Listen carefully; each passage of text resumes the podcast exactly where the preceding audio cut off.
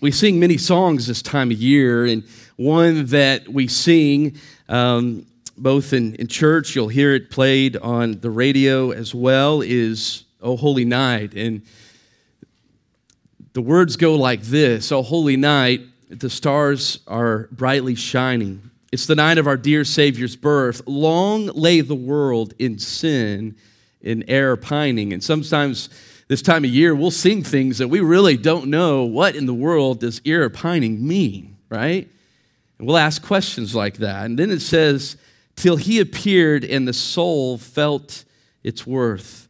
The thrill of hope, the weary world rejoices, for yonder breaks a new and glorious morn. Fall on your knees, oh, hear the angel voices, O night divine, O night when Christ was born.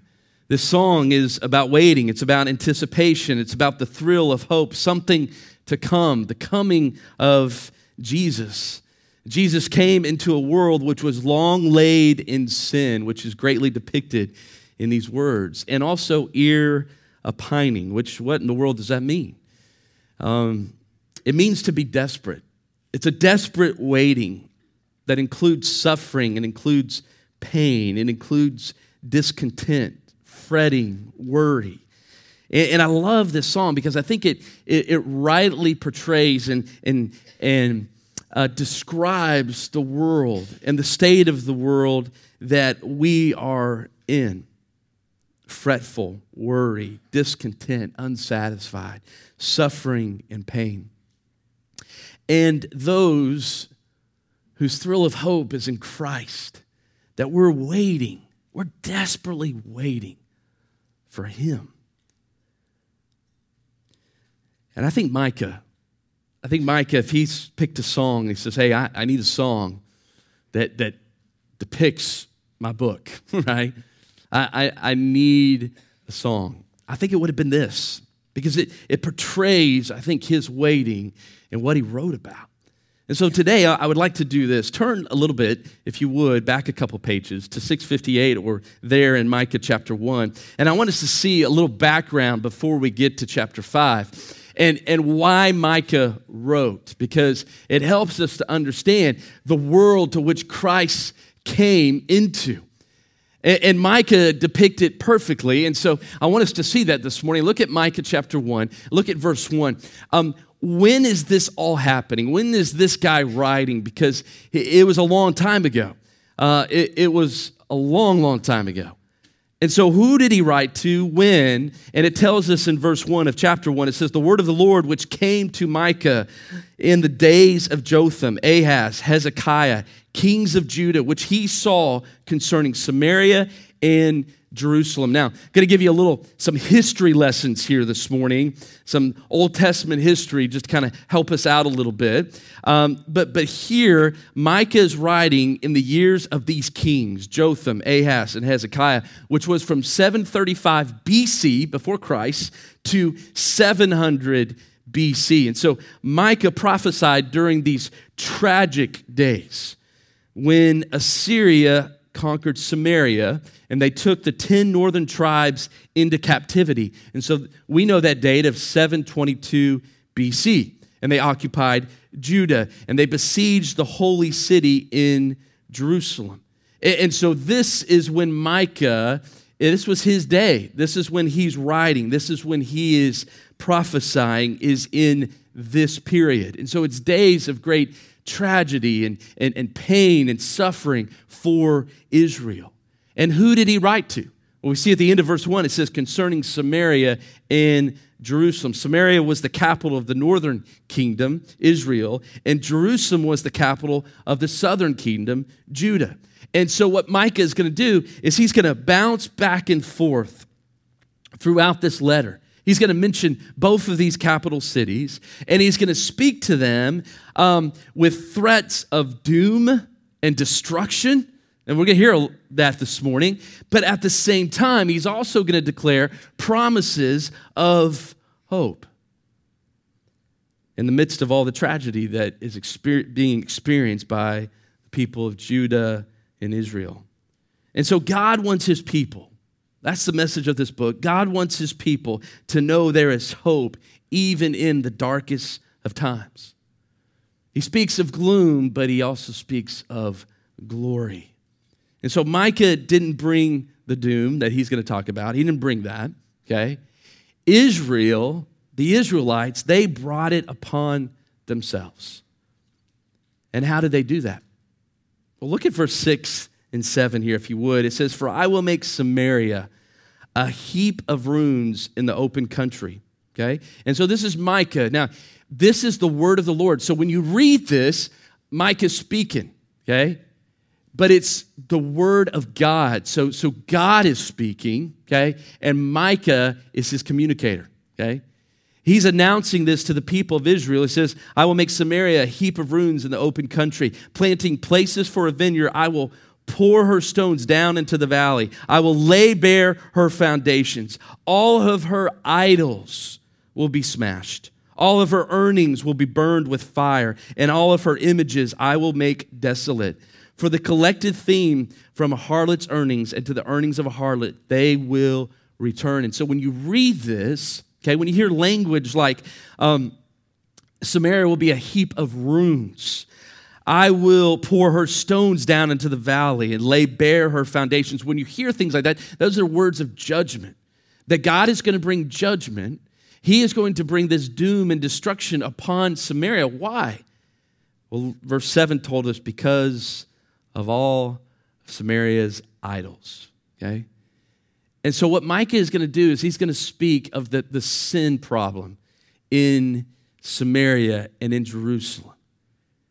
And it was the Israelites, and they struggled with idolatry. Uh, a few weeks ago, I, I remember Eliana, my, my youngest daughter, and Ellie, I don't know if you remember this. I'm going to put you on the spot this morning. That's one of the cool things about sitting in church service as the pastor's kid. Noah and Pierce and Grace know this. You get called out every now and then, but this is for good stuff, okay?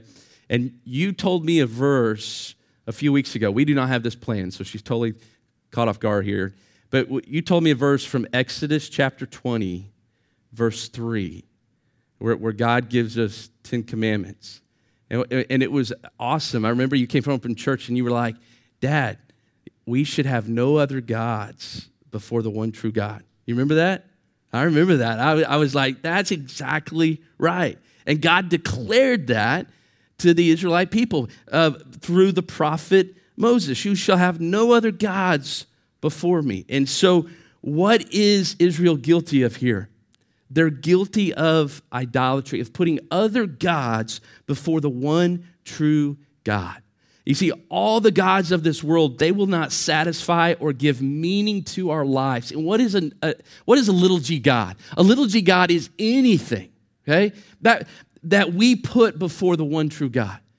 Our, our affections, our, our time, our, our um, uh, money. I mean, we, we put a lot of focus and emphasis and priority in other things and we put them before God. That is idolatry. Now, back here, they would create images of, of other gods and, and, and, and creative statues and things like that. Uh, today, it looks different. It can be consumerism, and, and, especially this time of year, the buying of stuff. It's, we're trying to get other things to satisfy the longing of our soul when only the one true God can do that. And Israel was looking to other gods. Idolatry, the worship of other gods, it leads to sins that ruin human life. And as a result of that, God brings destruction, He brings judgment upon Samaria and also Jerusalem because of their idolatry. Not only their idolatry, look at verse uh, 2 of chapter 2. Listen to what he says here. They covet, they covet fields and then seize them and houses and take them away. They rob a man in his house, a man in his inheritance. Therefore, says the Lord, Behold, I am planning against this family great calamity um, from which you cannot remove your necks, and you will not walk through or walk hotly, for it will be an evil time. And so, what is he talking about here? He's talking about covetousness or coveting, right? And the spirit of greed was widespread throughout Judah and also Israel as well. And, and so what you saw was a world of discontent, a world of discontent, longing for things that they didn't have and wanting it and doing whatever they wanted to get it. I mean, doesn't that describe our world, right? The discontent, the, the, the unsatisfaction. They wanted to be satisfied by the things of this world and they would do anything to get it. They wanted what their neighbor had. They sinned in coveting. Not only that, look at verse 9 of chapter 3 as we just kind of look through these different issues that the people of Israel had. In verse 9, it says this Now hear this heads of the house of Jacob and rulers of the house of Israel who abhor justice, they hate justice, and twist everything that is straight. Isn't that interesting? Does that not sound like our day? In verse 10, who built Zion with bloodshed and Jerusalem with violent injustice. Her leaders pronounce judgment for a bribe. Her priests instruct for a price, and her prophets divine for money. Yet they lean on the Lord, saying, Is not the Lord in our midst? Calamity will not come upon us. And then he says, therefore, verse 12, on account of you, Zion will be plowed as a field, Jerusalem will become a heap of ruins, and the mountain of the temple will become high places of a forest. And so we see this greed, we see this coveting, and what did it do? It corrupted justice. It even made the leaders, as it talks about in verse 9, the heads of the house of Jacob. These leaders were priests and they were prophets that we see spoken about in verse 11 as well. And they would take bribes. And so prophets um, would tell you wanted, what you wanted to hear for a price. They would take bribes. And so you see this um, hate, this abhorring for justice. And you see these leaders and, rulers, um, man, that, that, that would do whatever you wanted, say whatever you wanted for a dime. And that's the condition of Israel. And so, as a result of this, Micah promises doom and destruction in verse 12, a heap of ruins. And so that will happen. It happened in 722 BC. Jerusalem will go into exile in Babylon that we read about in chapter 4, verse 10. If you want to see that there, it specifically says that you will go to Babylon, right? And so that will happen to the people of Israel in 586 BC. By that time, though, Micah was long gone, and Jerusalem will fall. And so Israel destroyed themselves with putting other gods before the one true God, with their greed of wanting what other people had and doing whatever that they could to get it. They coveted things and they perverted justice. What was straight, they twisted for their own good and their own desires. God obviously doesn't want that. And when that happens, we're in opposition with God. There, there's no peace with God. There's, there's judgment that will come. Paul says in Romans 6:23, "For the wages of sin is death." Because of sin, there are consequences. And we see that throughout this writing and this declaring of Micah. But what does God want? Look at chapter 6. Look at God, what he says and what he requires, what he desires. In chapter 6, verse 7, Micah says, Does the Lord take delight in thousands of rams and 10,000 rivers of oil? Shall I present my firstborn for my rebellious acts, the fruit of my body for the sin of my soul? And so here's what Micah is saying you know, sh- should I go and make these sacrifices to, to appease my sin, my shame, my guilt? And the Israelites were good at religion. They, they were good at religion. But they failed when it came to the condition of their heart. In verse 8, listen to what Micah says. This is what God wants. He has told you, O oh man, what is good. And what does the Lord require of you but to do justice, to love kindness, and to walk humbly with your God? That's what he longs for his people, to walk humbly with your God. It's the last thing he says, but the first thing I want to talk about is God wants us to have a trust in him, a dependence on him. He wants a relationship with us. He wants fellowship with us. He wants childlike dependence on Him, which is opposite of idolatry. Then, if you go up to the next thing he says, he wants us to love kindness. He wants us to have a love for kindness, a heart that loves to show mercy, a heart that loves to show kindness, which is the opposite of coveting, which is the opposite of greed. He wants us to have a heart of love for kindness. And then the first thing he said, but the last thing I want to mention is he wants us to do justice. These are works and deeds of justice. He wants us to have a life that is active on behalf of those who are mistreated, the poor, the widows, the orphans, those who are hurting, those in need, which is the opposite of injustice and the opposite of what the evil leaders were doing. This is what God longs for us. This is what He requires for us. But the sin and the evil is so dark.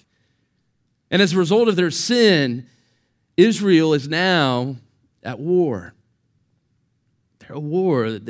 Israel used to be the country that they would go in, in the name of God and the strength of God, and they would defeat their enemies. But, but now the tables have turned. They have enemies all around them, coming at them, defeating them with Assyria, eventually Babylonians. So, how can they have hope? How can they have hope? How can Micah, in the midst of this doom and destruction, speak of hope? Well, look at chapter 7. Look what he says here. But as for me, I will watch expectantly. I will wait for the Lord. I will wait for the God of my salvation. My God will hear me. That's faith. Do not rejoice over me, O my enemy. Though I fall, I will rise. Verse 8 Though I dwell in darkness, the Lord is a light for me. Micah has hope. Hope in the midst of doom. And then look at verse 18. This is why Micah has hope. This is what he believes in. This is what he hopes for.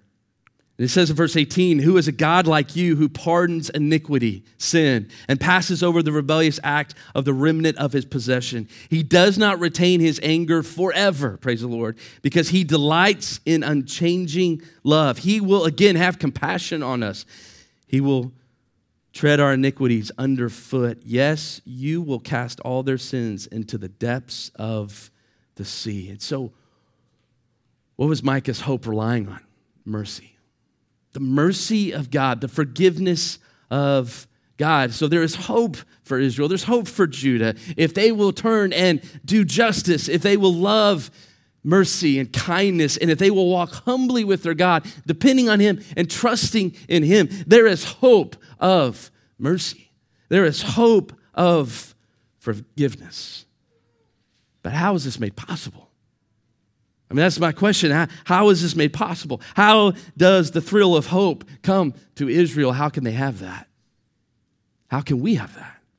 The thrill of hope in a world laid in sin and error pining. That's where we get to chapter 5, and I just want to touch this this morning a little bit before we dismiss. And look what it says in chapter 5, verse 2. We read it, and look what he says. Now muster yourselves in troops, daughters of troops. They laid siege against us with a rod. They will smite the judge of Israel on the cheek. And so, here in this one chapter, we kind of get, a t- or this one verse, we kind of get a taste at the beginning of chapter 5. This is the condition in Israel. They're at war.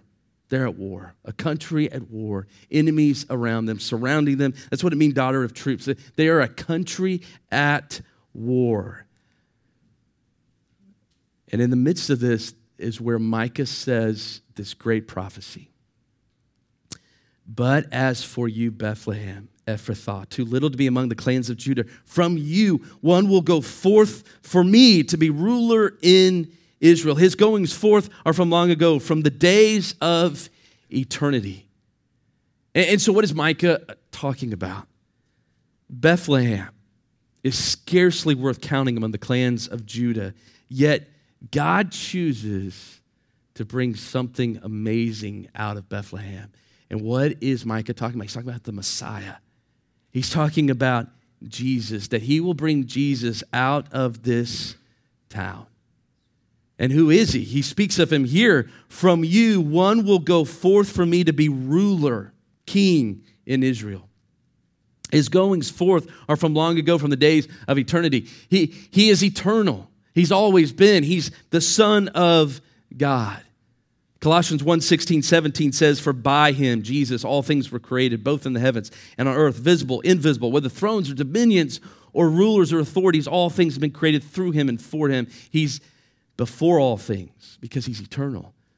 And in him, all things hold together. He is God, he's the Son of God. And it's to this little city that Jesus, the Messiah, will be born. And so the question is why? Why Bethlehem? One answer is that the Messiah is of the lineage, the family line of the king, uh, uh, King David. David was a Bethlehemite. If you go to uh, 1 Samuel 16, I believe, you read that. And that's true. That, that, I think that's one of the the, the things that we take from this is because Jesus is the son of David, right? He, he's in that line. He, he is the king of kings. He's, he's who um, Samuel prophesied in, in, in 2 Samuel when we talked about the Davidic uh, uh, covenant of this one who would come in the line of David. And so, yes, that is true, but I think in this text, if that, that's all we say, we're missing what Micah wanted to get across. I think, real simply, what he's saying here is that Bethlehem is small. It's small, it's overlooked. And God chooses something small, quiet, out of the way, and does something there that changes the, whole, the course of history and eternity. Why? Why does he do that? Why does God work that way? Why does he choose Bethlehem? Because when He acts, when God acts this way, you and I can't boast. You and I can't boast in the merits of man, but only in the glorious mercy of God. I think God, in bringing Jesus to be born in Bethlehem, was for God to say that He is most glorious that he is most glorious. When God chose a replacement for King Saul, if we, we think of David, he sent Samuel to the little town of Bethlehem. When he chose the son of Jesse, he set his favor on the youngest, not on the oldest. When God chose a man to defeat a giant by the name of Goliath, it was little shepherd boy David. When he chose a weapon, it was a slingshot. Why? Why does God do his great work through little towns and youngest sons and slingshots and, and mangers and mustard seeds that we read about in the Gospels.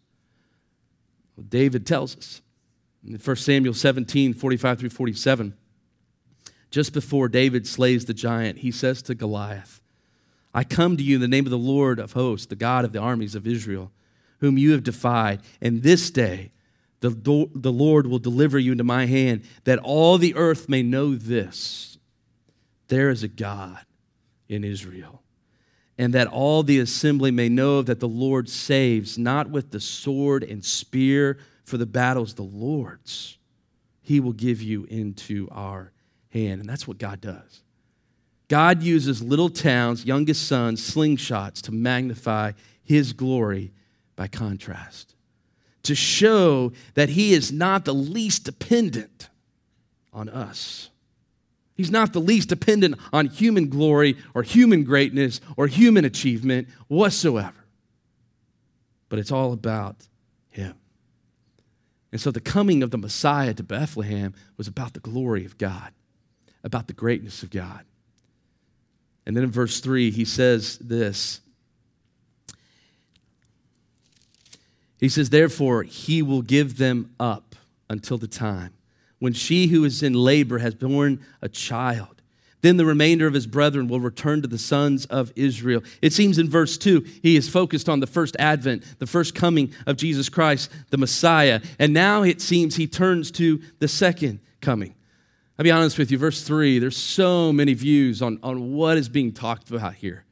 through so many different lenses and, and, and ideas of uh, um, in times. And, and I mean, it, it is, verse 3 is an interesting verse that is interpreted in, in many different ways. But I, I want us just, if, if we could look at the verse, and he, he says, Therefore, he, that he is God, right?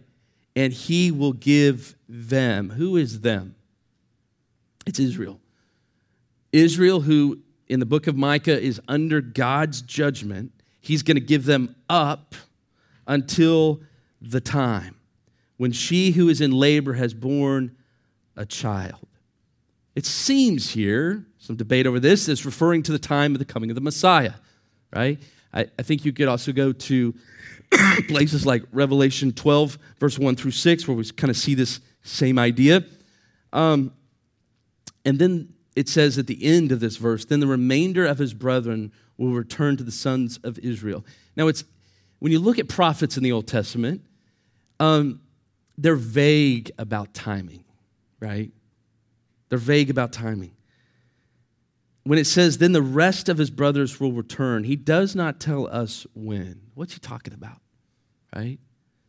Some believe that this is looking ahead and looking forward to Pentecost, even. That, that maybe it has in view of, of, of a great um, revival of, of people coming to Christ, especially Jews coming to Christ when they are saved. But it also seems as though this is even maybe after the Messiah comes. And, and so, definitely in view here is the second coming of Jesus, I, I believe. And, and, it's connected that he's, he's coming again, but it doesn't say when, right? It, it's kind of like the language at the end of Revelation when Jesus says, um, I, am coming quickly, I'm, I'm, coming soon. Okay? But, but when is that? And, I think the point of verse 3 is, is simply this Micah knows this that Jesus is coming, the Messiah is coming. And his coming will mean there, there will be a great gathering, right, uh, uh, of, of Israel, okay? But not only Israel, believers in Christ.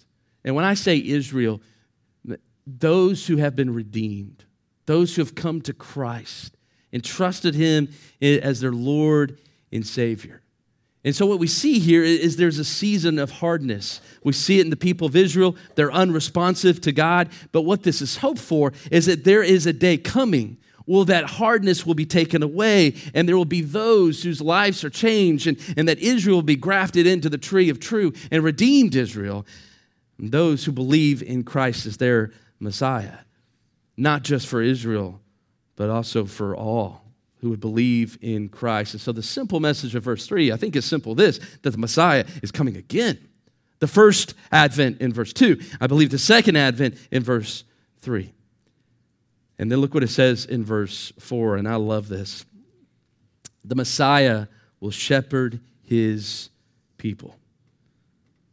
It says, He will arise and shepherd his flock in the strength of the Lord and the majesty of the name of the Lord his God. They will remain because at that time he will be great to the ends of the earth.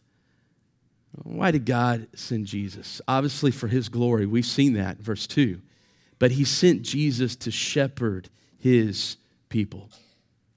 Everyone in the room today, all of us, we need a divine shepherd. We need a divine shepherd. We need the care and protection of a shepherd. Some of us in here today, we, we may not know that. We may have not thought of that before. We need a divine shepherd.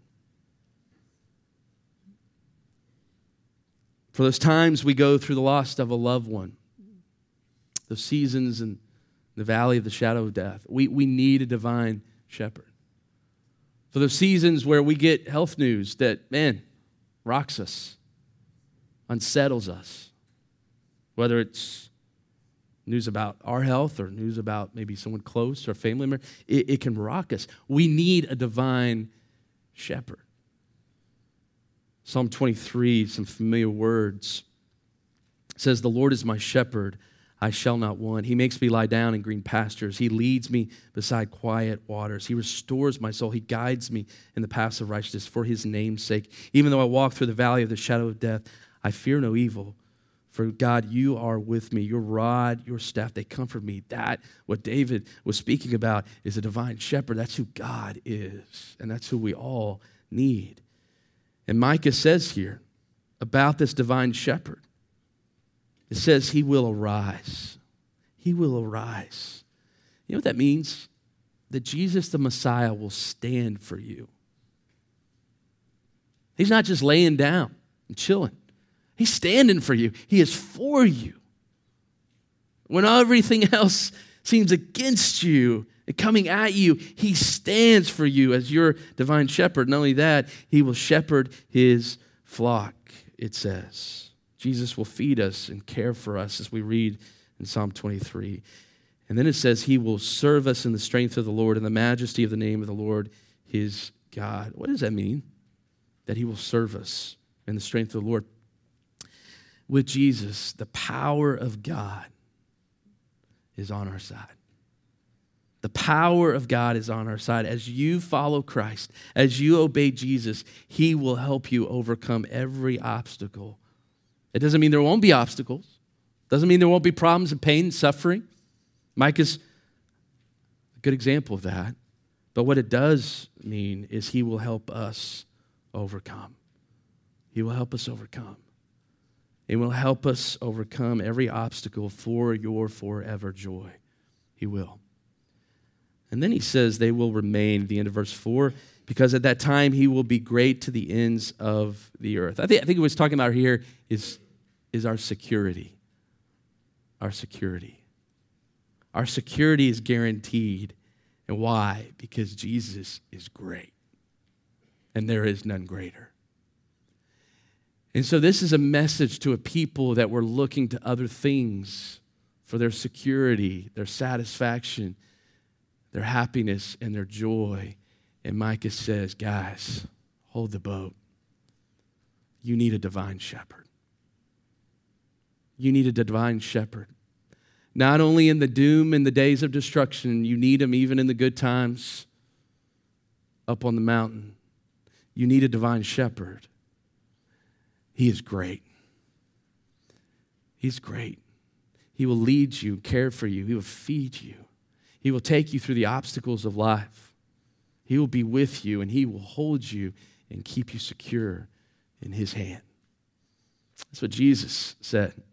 John 10, he, he promised that for us, that he will hold us in his hand, the hand of the Father, the hand of Jesus, for his sheep who hear his voice. And he will provide this lastly, verse 5, just these six words. Listen to what he says. This one, this divine shepherd, this Messiah who will come out of Bethlehem, who's coming and then he's going to come again, this one will be our peace. He will be our peace. Ephesians 2 13, 14, I think puts it the best, and this is what Jesus came to do, and this is how our peace was purchased and bought and made possible. Verse 13 in Ephesians 2 But now in Christ Jesus, this one that Micah is talking about, you who formerly were far off from God have been brought near by the blood of Christ. What I love about Ephesians 2 is this is for Israel, this is for Gentiles, this is for all. And he says, Actually, yeah, that was verse 19. There we go. And then verse 14. For he himself, listen what he says, he is our peace. Jesus is our peace, who made both groups into one, broke down the barrier of the dividing wall. Jesus does this. He gives us peace with God. And he does that, he's going to do that through the cross, through his blood. He makes it possible for the wrath of God, the anger of God, to be satisfied in Jesus and the price that he paid. And when we trust in Him, when we believe in Him, that we now have peace because of what Jesus does on our behalf. He breaks down that barrier between us and God. And not only that, He breaks down that barrier between people. He is our peace. He brings peace. It was lacking in Micah's day. And he declared, hey, this one from long ago who's coming to Bethlehem He's going to come again He's going to be our divine shepherd and he's going to give us peace. And so this season, I, I pray, just like Micah's heart, his mind was filled with great wonder, a, a, thrill of hope of a day coming, even in the midst of a world laid in sin and in error pining and all the desperation, the, the, the unsettledness, the unhappiness, the, the lack of joy in a world like that, that was twisting everything that was straight, injustice and poverty, oppression, coveting, greed, idolatry. Micah says there's the thrill of hope, there's great wonder. And on this side of history, of one who has come and he has laid down his life so that we could have peace with God. And so this season of Advent is a gift. It's a gift to us. And Jesus wants us to know, he doesn't want us to miss this in this season. He wants us to know that the greatest gift of all is himself. He is our peace. So this day, if you've never trusted in Jesus Christ as your divine shepherd, if you've never had childlike dependence and trusted in Him alone, and believed in who He is and what He came to do to die for us, I pray, I pray today that, that you would give up and surrender and believe in Him and trust in Him and say, Jesus, I want you to be my divine shepherd. I don't want to do this on my own. I don't want to lean on my own understanding. I don't want to lean on my own thinking of what is right and, and, and, and, trusting in my own path and all this kind of stuff, or trusting in these other gods, or whatever it may be that you're clinging to. But God, I'm going to trust in you. I'm going to trust in your Son. And so I pray that for you today. And, church, I pray that this is a season where we remember this is who Christ is. He is our Messiah. He is our divine shepherd. He is our peace. Let's pray.